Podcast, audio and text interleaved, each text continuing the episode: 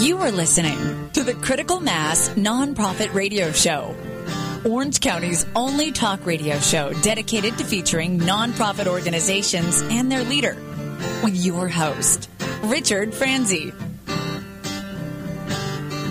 Welcome to today's episode of Critical Mass Radio Show. I am Janice Davis, your guest host, filling in for Rick Franzi. I'm thrilled to be here today and excited to speak with our guests. We have two directors from Teaching Kids Programming, plus a senior leader from TEDx. This business talk show airs live on Tuesdays and Wednesdays at 4 p.m. and Thursdays at 3. Heard live exclusively on Orange County's only community radio station, OCTalkRadio.net. If you're listening to this show as a podcast, we encourage you to listen live during our broadcast times. This show is brought to you by Decision Toolbox, Smart Business Magazine, Succession Strategies, Center Club, MBN Design, Tone Software, SNH Rubber, and UPS Protection. The goal for this show is, of course, to help you, our listening audience of CEOs running middle market firms, to improve your decision-making skills. It gives me a great pleasure to welcome Jessica Ellis and Justin Vallee of Teaching Kids Programming. Hi, Jessica. Hi, Justin. Hello. Hey. How are you guys? Great. Welcome. Thank you so much. Yeah, we're so excited to have you. Just to jump right into it, can you tell us a little bit about your organization? Tell us about Teaching Kids Programming. Sure. Teaching Kids Programming was the brainchild of Lynn Langit, who is a former Microsoft employee and was instrumental in the DigiGirls education program, and Llewellyn Falco, who is a really cutting-edge computer developer, and they saw something missing about 4 years ago in tech education for kids, and there was a lot of one-offs, there was a lot of one-day events to introduce kids to computer programming, but there was still not a ongoing 1 year of curriculum to teach kids programming. And so they took on that challenge, and they have developed an amazing curriculum. Absolutely. It sounds amazing. I was reading about it earlier, and it's just fabulous. This is all made up of volunteers. Is that correct? That's correct. Yeah, it's all volunteer right now. Wow. Justin, how did you get into this? I actually came to Teaching Kids Programming. My background is a software trainer, and I was friends with Jessica, and I had just gotten back from a trip in Africa, actually, where I was wow. Yeah, I was training kids, and then they were orphans, and they were learning computer skills over there. And I got back, and I said, hey, you know, I really enjoy teaching kids. Just serendipitously, Jessica said to me, hey, would you like to come teach a Java class with me? And I said, Jessica, look, I don't know the first thing about Java. How can I do that? And I said, me neither. And she said, come over, and I'll teach you the lesson, and we went through it.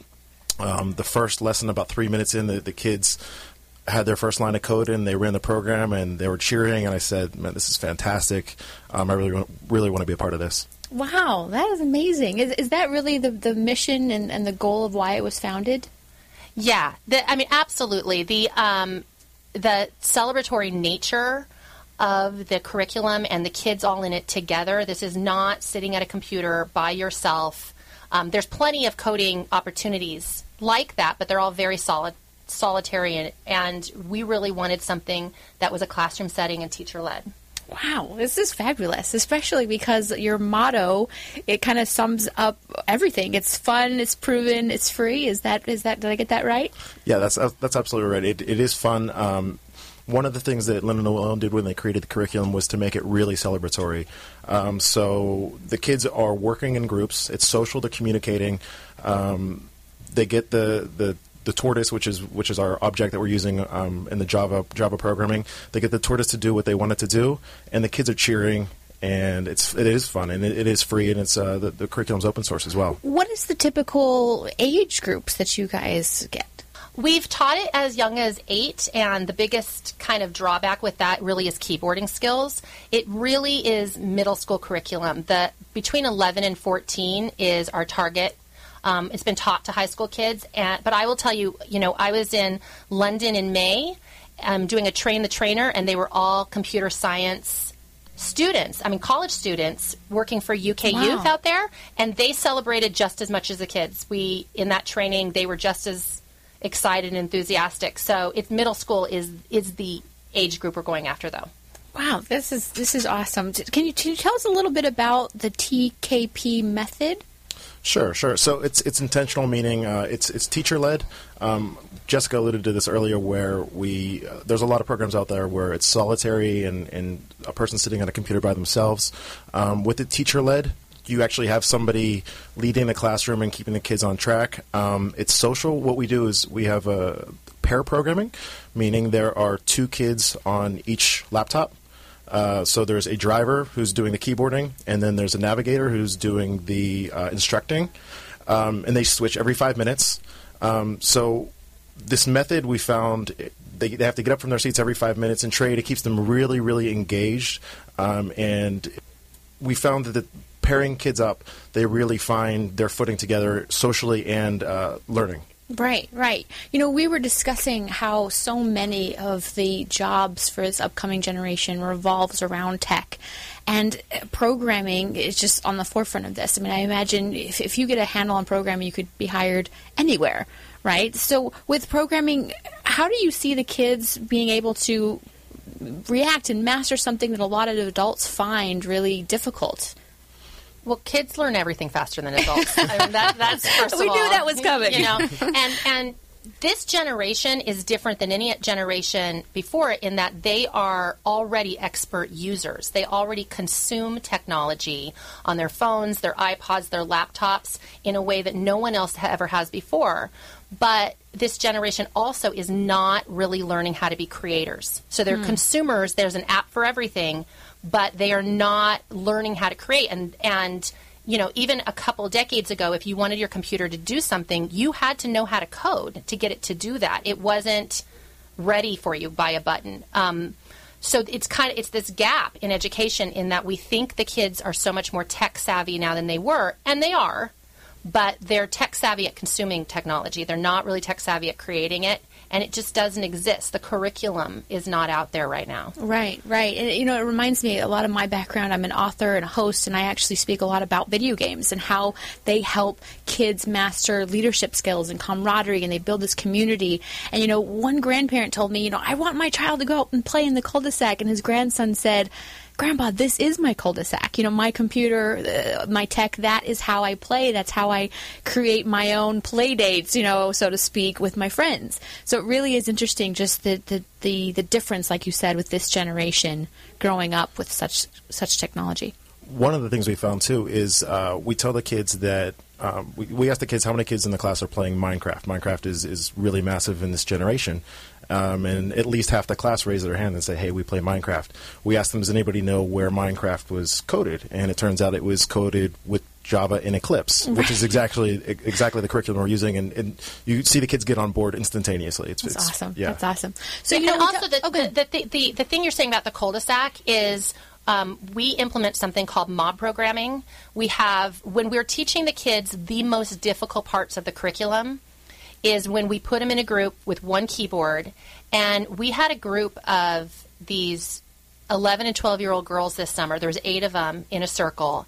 And they followed our instruction, but they took over the class. Justin was leading that, and he really became irrelevant to the class at that point because they caught on, they took over, and then they actually moved past what we were instructing them to do. Wow. They started doing something. They did it in a much more complex and difficult way. And this was their second class of the week. That's great. And they afterwards were talking about it, and they talked about how they were willing to go for the hard thing because they were doing it together. You know, that on their own, it would have been too scary, but they were willing to really go for how can we make this harder as a group. And it's just like that. It was a group of giggly preteen girls. Right. Oh, it's amazing. You know, we talk to a lot of leaders running their own businesses. So as leaders running your firm, I mean, what challenges have you guys come up against, and how do you face them with outreach and things like that? Having enough people to do everything that we're asked to do. Resources, really. Resources, by far, is the hardest. The amount of requests we get far outweigh our ability at this point to meet those requests. So for the CEOs and you know, leaders running their firms, have you discovered any tips or tricks for gathering those resources, for reaching out and saying, hey, we're getting, you know, these requests? What have you guys found? It's really been a grassroots effort so far, and we're trying to get to a point where we're able to scale it and really reach out to more more CEOs and really tell them what we're about, because we really think they will be on board. We have a partnership right now with the Girl Scouts of Southern California, in which their STEM director actually chose us kind of as their programming curriculum to introduce to 32,000 Girl Scouts. Wow. And we have a partnership with the Boys and Girls Club, and they actually just built a brand new tech teaching room, and that's where we ran summer camps this summer to really introduce them to our program. Mm-hmm. And the CEO there, David Crean, is extremely supportive of pushing this forward. So we have 22,000 members of a Boys and Girls Club, and we have 32,000 Girl Scouts that are waiting for, you know, us, waiting on us a little bit. We're doing it. We're going as fast as we can. Right now, our Southern California fundraising effort, we have a lot of projects going other places, but in Southern California, we are looking to raise $50,000 by the end of the year to implement an after-school and homeschool program at 8 branches of the Boys and Girls wow. Club, and to be able to train the staff. Mostly it's about getting staff trained and right. up and be able to implement those programs. That support is essential. We're speaking with Jessica Ellis and Justin Vallee from Teaching Kids Programming. I'm your host, I'm your guest host, Janice Davis. Stay with us, because when we return, we're going to discuss the upcoming events and future goals of Teaching Kids Programming. So we'll be right back after these words from our valued sponsors.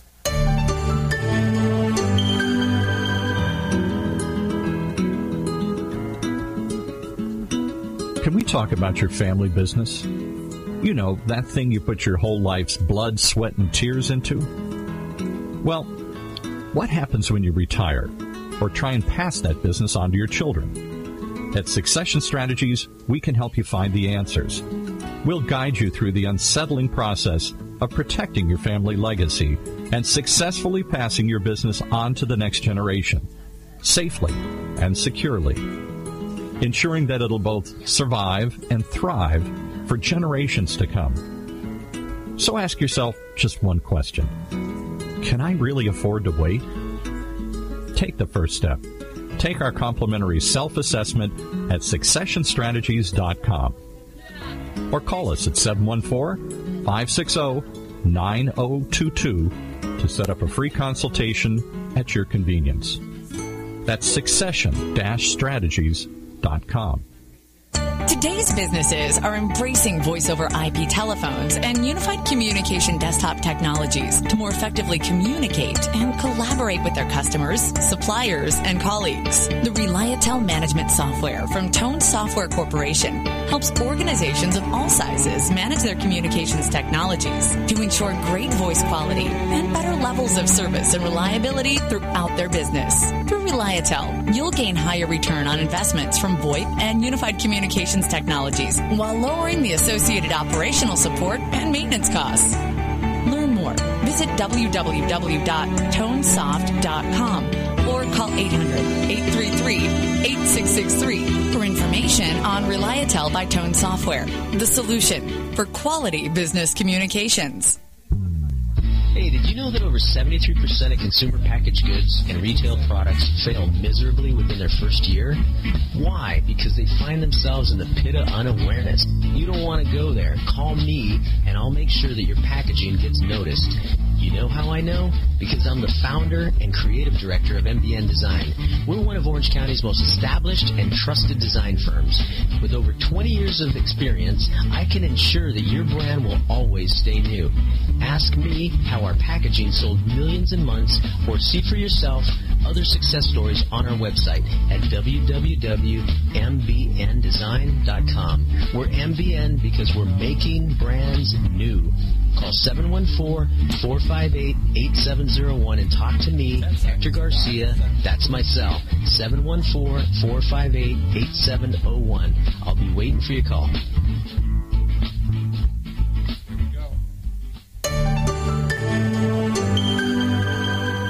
Welcome back, everyone, to Critical Mass Radio. I'm Janice Davis, your guest host, and I'm here speaking with Jessica Ellis and Justin Vallee from Teaching Kids Programming. I want to thank and acknowledge our listeners who download our show as a podcast. You have downloaded over 13,000 shows during the last 30 days. We here at the program really appreciate your continued and growing support. All shows can be heard live on OCTalkRadio.net or rebroadcast anytime from iTunes, Stitcher.com, and other business-oriented podcasting services. Jessica, tell us a little bit about, recap the fundraiser that you mentioned. You're raising $50,000, and then we'll go into Mona Foundation as well. Yeah, so our goal right now is we now have an actual tech room designated for training at the San Diego Boys and Girls Club.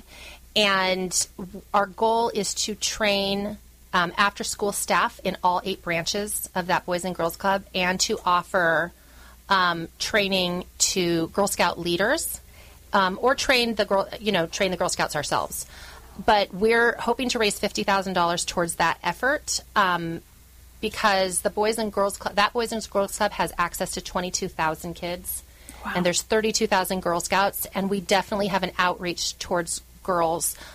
I had a really interesting experience. We did a pilot program in February in which we did a couple flyers. We just wanted to get through the curriculum with some kids of different ages, and we did a homeschool and an after-school series of classes, and every single kid that registered was a boy. Or every single parent registered their son. And that was unacceptable to me. It was upsetting that there were no girls in the class, right, as much fun as the boys were, and I'm actually a mom of 3 boys, so I like boys. But we really brainstormed, and we created a summer camp, and it was a 30-hour-a-week summer camp that we ran this summer. We did multiple sessions, and we were going after girls. And so we combined with the Boys and Girls Club Center for a Healthy Lifestyle, and we did a software, computer programming, tech fun, Greek barbecue. Wow. Camp. I like it. And it got 62% girls enrolled. Oh, that's great. But the not great part about it, is the boys were just enrolled. I think I talked to the parents of almost every girl because they wanted to make sure there was another girl enrolled, that their daughter would like it. It's not a go-to. When you see computer programming, people by default don't think girl. Interesting. And interesting. The girls were the rock stars of that camp. And I get asked that a lot as well. You know, speaking on several panels all over the country about writing as an author, and I work alongside video game professionals, a lot of women ask me, are there positions open for women, you know, to work in the gaming industry? And they have this block in their mind thinking that, you know, there isn't. And that's why this topic is so close to my heart, because I want to encourage women all over the country to find their voice and their passion, and don't be afraid to go after any of these different genres. And to that end, we actually had our lead teacher for the programming was actually Lynn Langit's 15-year-old daughter, Samantha, and my 15-year-old son, Brick, taught with her, and Justin taught. And the 3 of them did that, and that was very intentional because we wanted to show these kids that, A, girls did this, and B, right, teenagers did this. Right, absolutely. And so we put the 2 15-year-olds up there, and they're as good at teachers as we got. They're really amazing. No, well, that's awesome. Well, and it reminds me too of a TED Talk where the woman was explaining that, right, they did this research study that right out of college, right after they graduate, men, like something crazy, 90-something% of men will negotiate their first salary at their first job, and only 1.2% of women will negotiate. They will just accept whatever they're offered. And I thought that was fascinating, and how we so much want to change and empower women to, again, find their voice, find their value, and not be afraid to go after what they seek. Absolutely.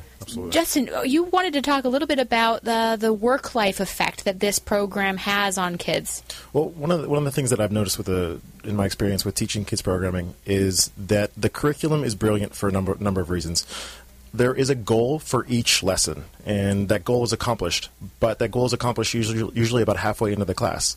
Then we say to the kids, hey, look, what if we want to accomplish something else? And they're off on their own. They're using what they learn.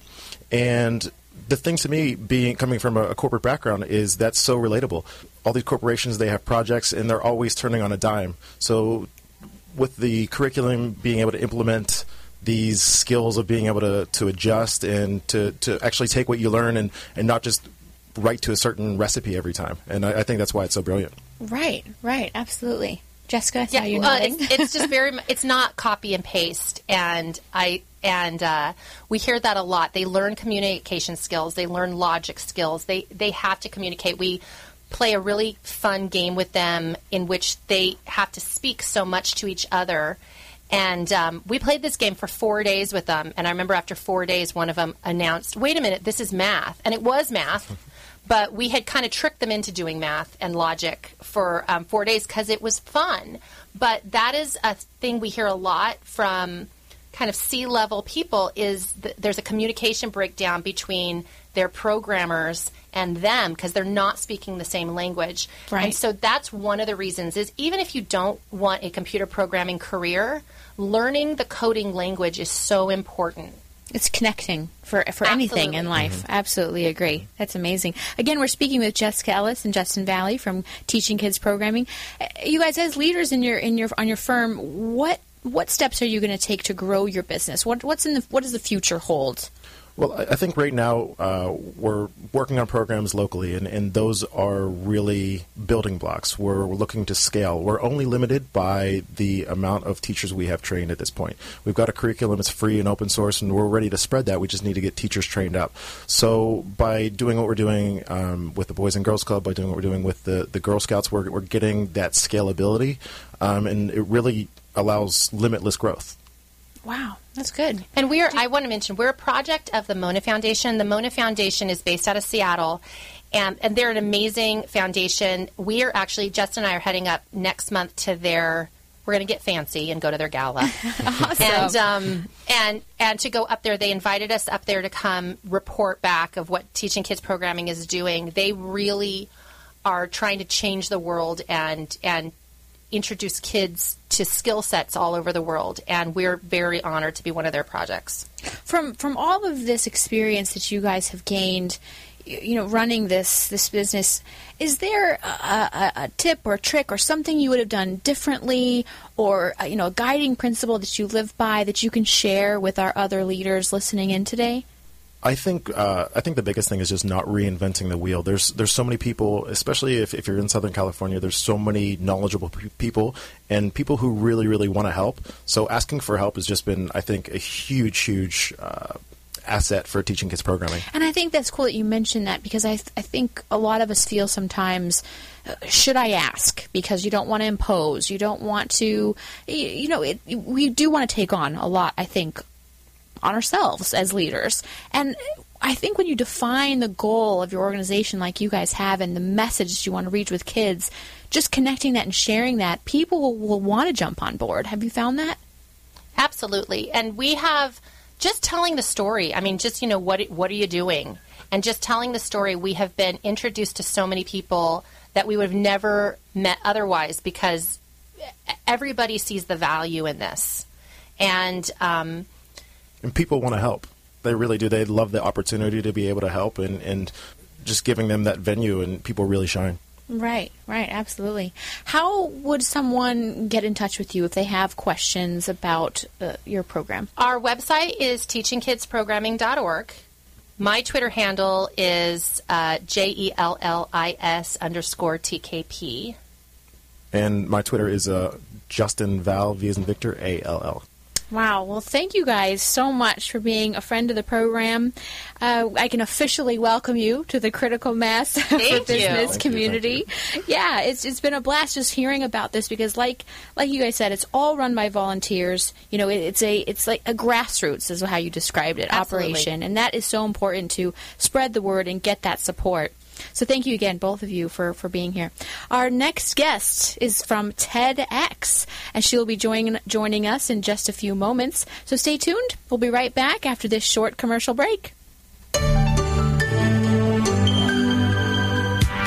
it comes to pioneers in their respective industries, we all know the Apples, Starbucks, and Trader Joe's of the world. In the realm of recruiting, Decision Toolbox is the industry's best-kept secret. with 90% of their business from referrals and repeat customers. For over 20 years, Decision Toolbox's U.S.-based team of recruiters, sourcers, professional writers, quality personnel, and tech support has perfected a Six Sigma approach to talent management. No matter the size of the project, Decision Toolbox delivers incredible results. A cost per hire less than half of what contingency firms charge, with the winning candidate presented in an average of 14 days, all with a 12-month candidate warranty. With results like that, Decision Toolbox won't be a secret for long. Visit us at www.dtoolbox.com for more information. If you are an Orange County CEO or a business owner, this message is for you. Do you ever feel isolated with no place to turn for advice or feedback? Who holds you accountable to your commitments in your company? Where do you find the right resources to help you and your company grow? If you have had these questions, then Critical Mass for Business might be the answer for you. Critical Mass for Business is committed to helping you make better decisions through the power of peer learning. These are groups of peers who are running businesses just like you. CEO Peer Groups provides a great sounding board to test fresh ideas and new concepts, review your strategic plans and tactical goals, and present issues and opportunities for a critical discussion. The result is improved strategy, accountability, and improved business results. If you are interested in learning more, go to www.criticalmassforbusiness.com and learn about our CEO Peer Groups. CEO Peer Groups is a registered trademark of Critical Mass for Business. SNH Rubber is a manufacturing company in Fullerton, California. We specialize in custom molded, extruded, and stamped rubber parts. If your next job requires a rubber part, we would appreciate the opportunity to quote on it. We serve aerospace, automotive, and many other industries. We work with many types of rubber, including silicone, EPDM, neoprene, bunanitril, and Viton. Our quality system is ISO and AS 9100 approved. Over our 47 years in business, the SNH brand has become known for superior quality, quick turnaround, and competitive pricing. Please check out our website at www.shrubber.com or call 714-525-0277. Let SNH be your ceiling solution. Welcome back, everyone, to this edition of Critical Mass Radio Show. I am Janice Davis, your guest host, filling in for Rick Franzi. I want to thank you all for listening to today's broadcast. Our audience demographic is 98% business owners and executives who listen to learn from our guests. If your firm is interested in reaching these top decision makers, then advertising on our radio show may be the answer. Each month, our sponsors gain valuable exposure through their support of the show. We deliver over 30,000 highly targeted sponsor impressions a month. To learn more, contact Rose Chimura at 951-515-4661. That's 951-515-4661. All shows, of course, can be found on our website, criticalmassforbusiness.com. And it's a pleasure to welcome Mojda Eskandari from TEDx to the program. Hi, Mojda. Hi, Janice. Thank you. How are you? I'm great. Welcome. I'm so excited you're here. I'm excited to be here. Just to jump into it, tell us a little bit about your background and your path to getting to this organization. I was born in Iran, lived there for a couple of years, studied mechanical engineering, moved to France for another couple of years, continued with an MBA, worked for high-tech companies, moved to Bay Area before coming to OC, and I'm happy to call OC home for the past 10 years. Wow, welcome. I'm still trying to find my home. I've lived in Austin, Texas for quite a while. Now I'm in California, but California is starting to feel like home. You know, California is home, France was home, and I guess today wherever I live with my family becomes quickly home. Wow. Well, tell me a little bit about what you do with TEDx. What I do with TEDx, I spent most of my career in private, highly competitive industries. The last one was Oracle. So moving from these kind of industries and companies to philanthropy was a huge, nice step. I had the opportunity to meet with many leaders all around the world, and one thing they had in common, they were looking for new ideas and finding a way to bring change. Right. That was the whole idea of getting involved with TEDx. I have been a big fan of TED for many years. Same here. Good, because in our community, percentage of people familiar with TED is less than 10. Wow. Which was a big surprise to me when we started. Right. So when they launched the TEDx initiative, independently organized TED event, I thought TED is taking place in Long Beach. Everyone knows about TED. Let's use that amazing platform and create some conversations. Right, right. Especially because, you know, when you know about TED and you know that their motto is to inspire and connect and innovate and share ideas, that caught my eye right away. Is that how you felt? Inspiring, innovative, make me think of ideas that didn't cross my mind. Absolutely. But I don't know the exact reason. I'm not, I have only been here for 10 years. All I know that when I first moved here, it felt like a silo community. We have so many cities, many things are happening. We have wealth, we have smart people, we have everything. But where is the cultural center of Orange County? Where do you go to meet like-minded people? That was missing. Sure. So I thought, let's use TED and create conversations. But TED was perceived here. The first question I was getting from the majority of people, who is TED? So we started to say, what is TED before saying, what is TEDx Orange Coast?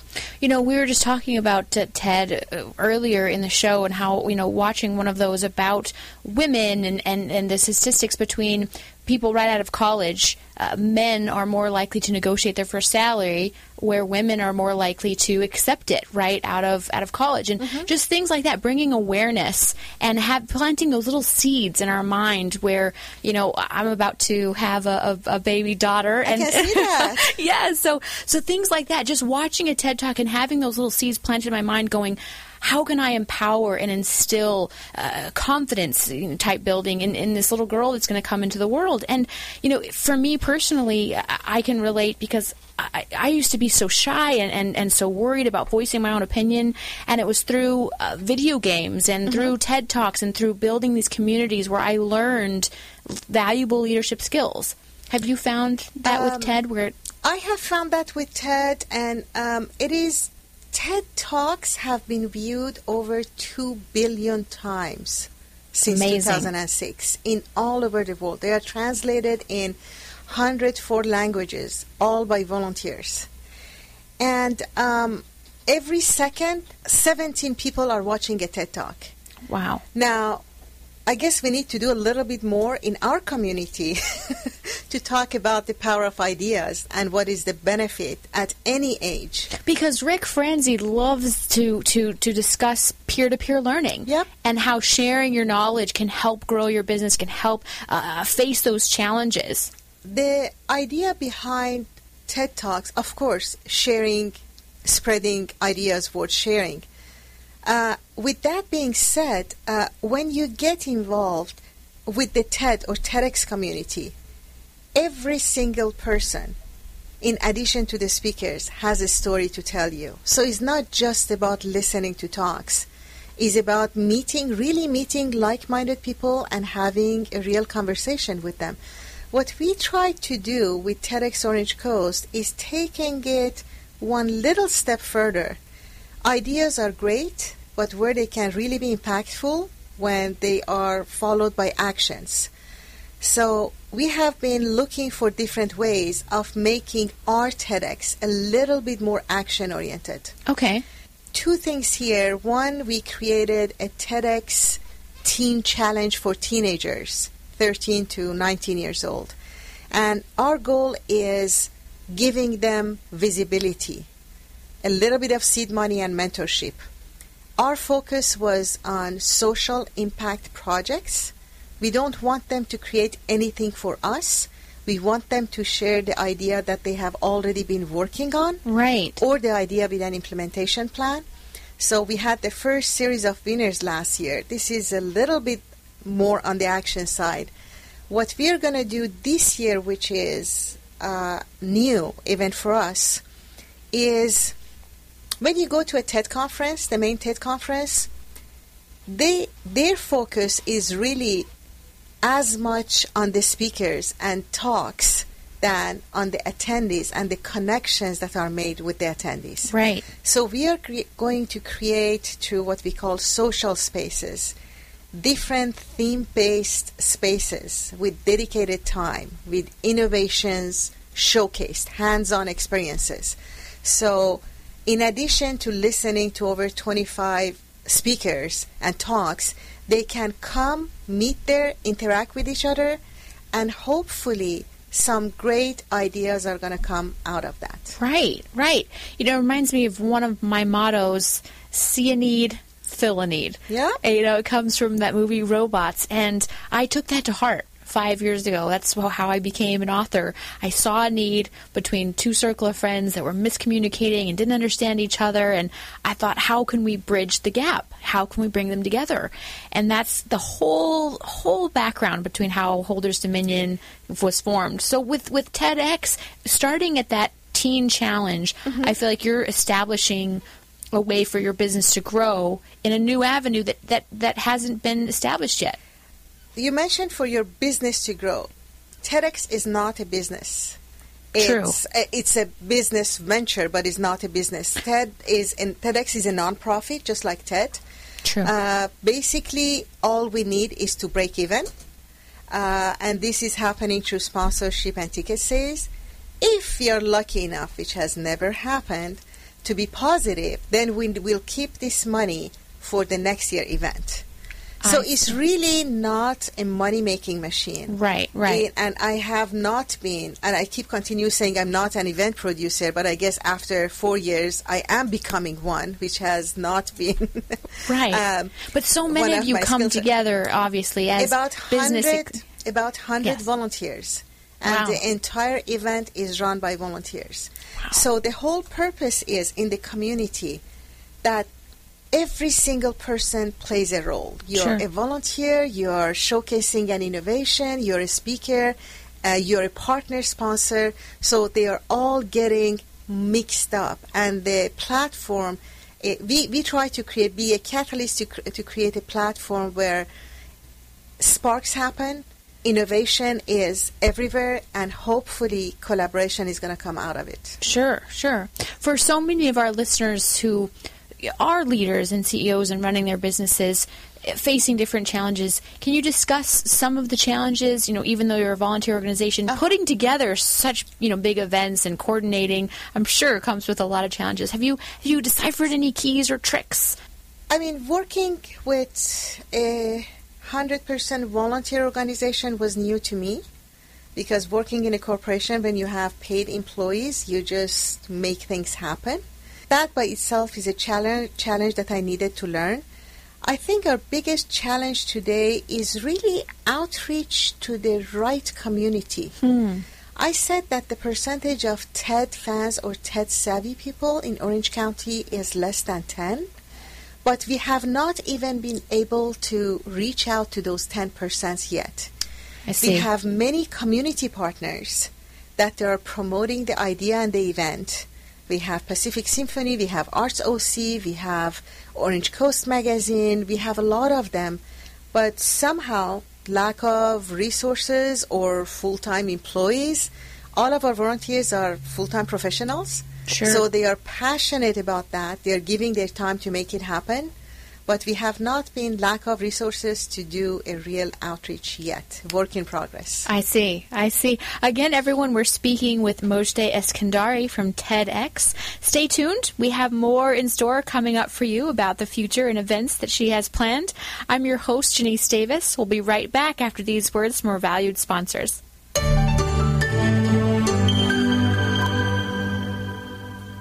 There's something positive about the word up. When things are looking good, they're looking up. When someone's down, you cheer them up. So how do you move up? Well, when it comes to getting your bachelor's or master's degree, there's one university that stacks up, Brandman University.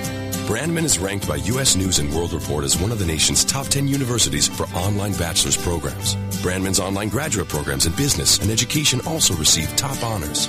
So look us up at brandman.edu. Brandman University. Move up. I would certainly also... Smart Business Network is a business-to-business multimedia company providing insight, advice, and strategy for C-level executives of fast-growth, middle market, and large companies. As one of the nation's largest publishers of local management journals, under the Smart Business name, Smart Business Network publishes 19 regional print editions, presents dozens of large and small-scale business conferences and award programs, and produces a vibrant interactive digital media presence. For more information, visit us at www.sbnonline.com.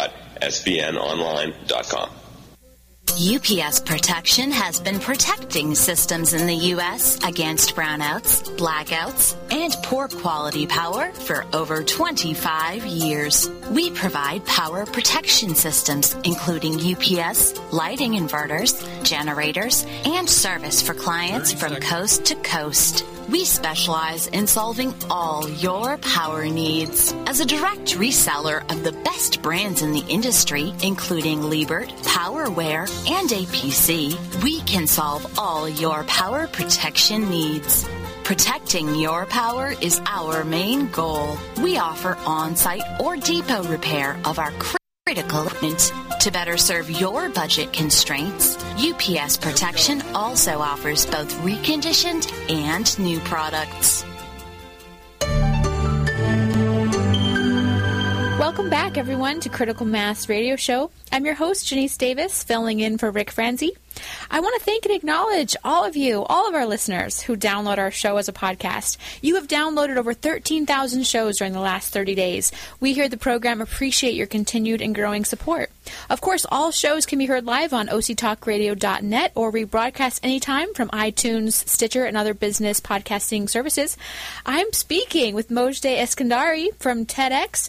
Mojde, we left off talking about how inspiring and connective and innovative the goals and just the future, you know, of TEDx, how they want to connect everyone together. But can you tell us a little bit about the difference between TED and TEDx? TED, TED, stands for Technology Entertainment Design. Started 30 years ago as a conference where technology, entertainment, and design converged. And today really has a much broader scope, and it goes anywhere from science, business, to global issues.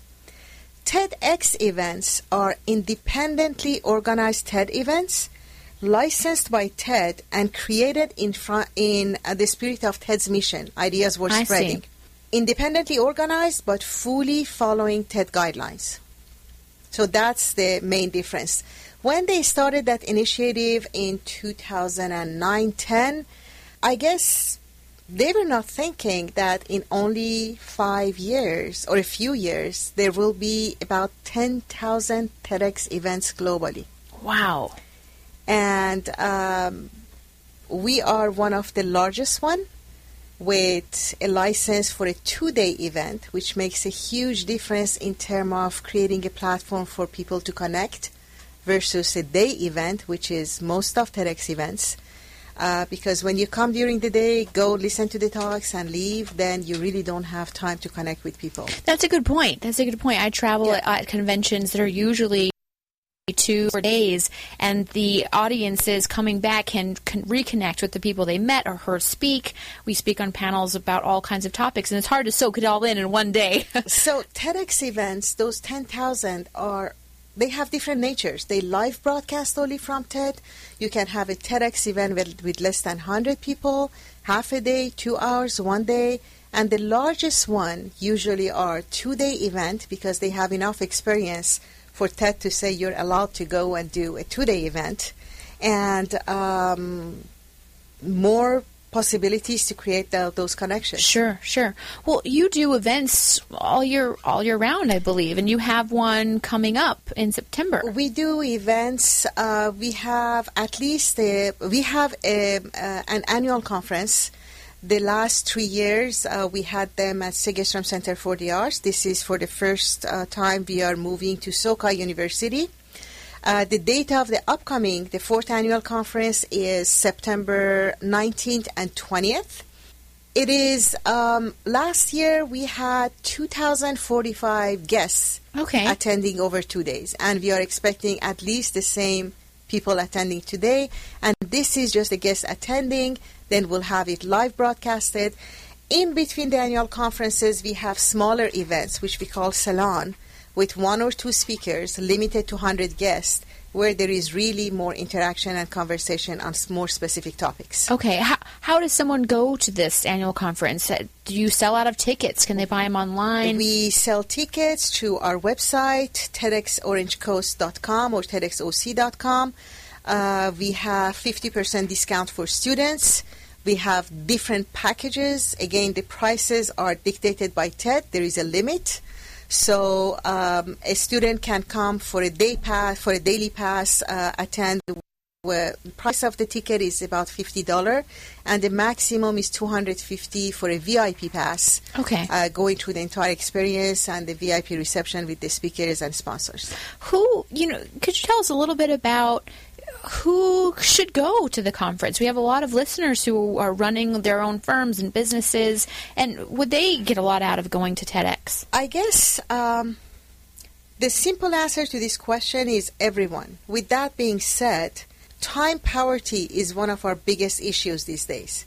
So I would say everyone who is interested at any age, not younger than 10, 12, it's going to be a little bit hard. Although we had a 9-year-old who was so inspired that promised her mom, I'm going to be on that stage one day. Really? We have speakers at all ages. We had Jack Andraka, 14 years old, 2 years ago. He invented a sensor detecting pancreatic cancer, 99% accurate, out of his middle school.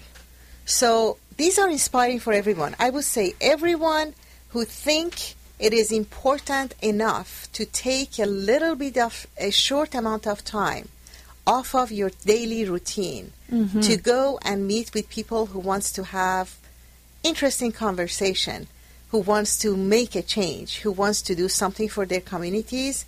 That's really the place to come, communicate, and get inspired. Can you tell us some of your top speakers that will be at the annual conference this year? We just announced the first 6 on our website and through a press release that went out last week. Umi Garrett, a pianist, is one of them.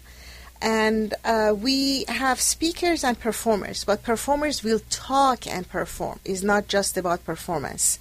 We have Dan Miller. We have Carlton Wilborn. They are on our website and through the press release. Within the next couple of weeks, we'll announce about 20 more. We'll have between 25 to 30 speakers. Is it usually themed, or is it a very varied group of speakers? It's very varied, but we always have a theme for the event. We started with Innovation Without Borders, then we had Redefining Relevance. Last year we had Beautiful Minds. And this year the theme of the event is Tipping Point. Tipping Point. Interesting. The theme are generic enough so you can really bring forward thinkers from different places, different industries, to talk about their own tipping point, what is happening in their life, what is happening with their industries. So themes, yes, but generic enough so you can plug in different stories. Does the tipping point also go into the tipping point of change in your life or your business? It goes to tipping point on a personal life, in your business, in your community, in your country, you name it. Tipping point, I leave it up to you to define it. Awesome. I love that. A little mystery, a little intrigue. That's great. How can someone follow you and get in touch with you and learn more about TEDx Orange Coast? The best way is to go to our website and register to receive our newsletters. We are announcing the event. We are having interviews before and after the event with the speakers that we are publicizing them.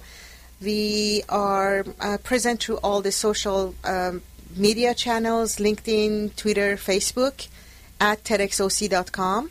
TEDx Orange Coast, again, you look for a local event. I believe we are the biggest one in Southern California. And by the way, only 75% of our attendees are from California. Wow. 50% from OC. We have 24% attending from out of California, 16% from the U.S., and 8% from the rest of the world. Oh, my goodness. Yeah. What's in store for the future after this annual conference? Will there be another one next year? We are hoping and planning, and to be honest, it is just so much work that before each event we are saying, this is the last one, but it is not the last one. No, the team is so motivated, and I am the luckiest person to have a dedicated, selfless team to work, to take time out of their life, and to work to make this happen. Awesome. Well, all of you listening, if you want to get involved, like Moja said, you can go to their website, which was TEDxOrangeCoast.com. TEDxOrangeCoast.com or TEDxOC.com or social media at TEDxOrangeCoast, LinkedIn, Facebook. Awesome. Well, thank you so much for being here. You're welcome. It was such a pleasure having you. I really appreciate you becoming a part of the Critical Mass community, so welcome. And again, everyone, this I got to speak with Mojda Eskandari from TEDx, and just thank you again for being here. It was such a pleasure. And would love to have all of you attending the event. Absolutely, you can attend as my guest. Well, your baby shouldn't be there by then. Thank you so much. I'm excited to go. Remember, everyone, the goal for this show is to help you, our listening audience of CEOs running middle market firms, to improve your decision making skills. And I just want to thank everybody for listening to today's broadcast. Of course, this show is brought to you by our wonderful sponsors, Decision Toolbox, Smart Business Magazine, SNH Rubber, Succession Strategies, Center Club, Tone Software, UPS Protection, and MBN Design. I also want to thank, on a personal note, Rick Franzi and Critical Mass for inviting me to guest host. And I want to thank our engineer, fabulous Paul Roberts, our producer, Crystal Nunley, our guest coordinator, Kathleen Shepard, our live events manager, Asia Celestino, our social media manager, Melissa Padani, and our VP of Sales, Rose Chimera, and our new assistant, Amanda, who I just met earlier today. I'm your host, Janice Davis. You can find me on Twitter at Janice Davis. That's G instead of D. A lot of people think it's Denise, but it's a G. GENESE DAVIS, or Facebook at /author Janice Davis. And if you want to if you'd like to learn more about Critical Mass, you can refer future guests. You can advertise with us. Just visit our website at criticalmassforbusiness.com. And until the next show, I hope all your decisions move your company in a positive direction. You've been listening to the Critical Mass Nonprofit Radio Show, Orange County's only talk radio show dedicated to featuring nonprofit organizations and their leader, with your host, Richard Franzi.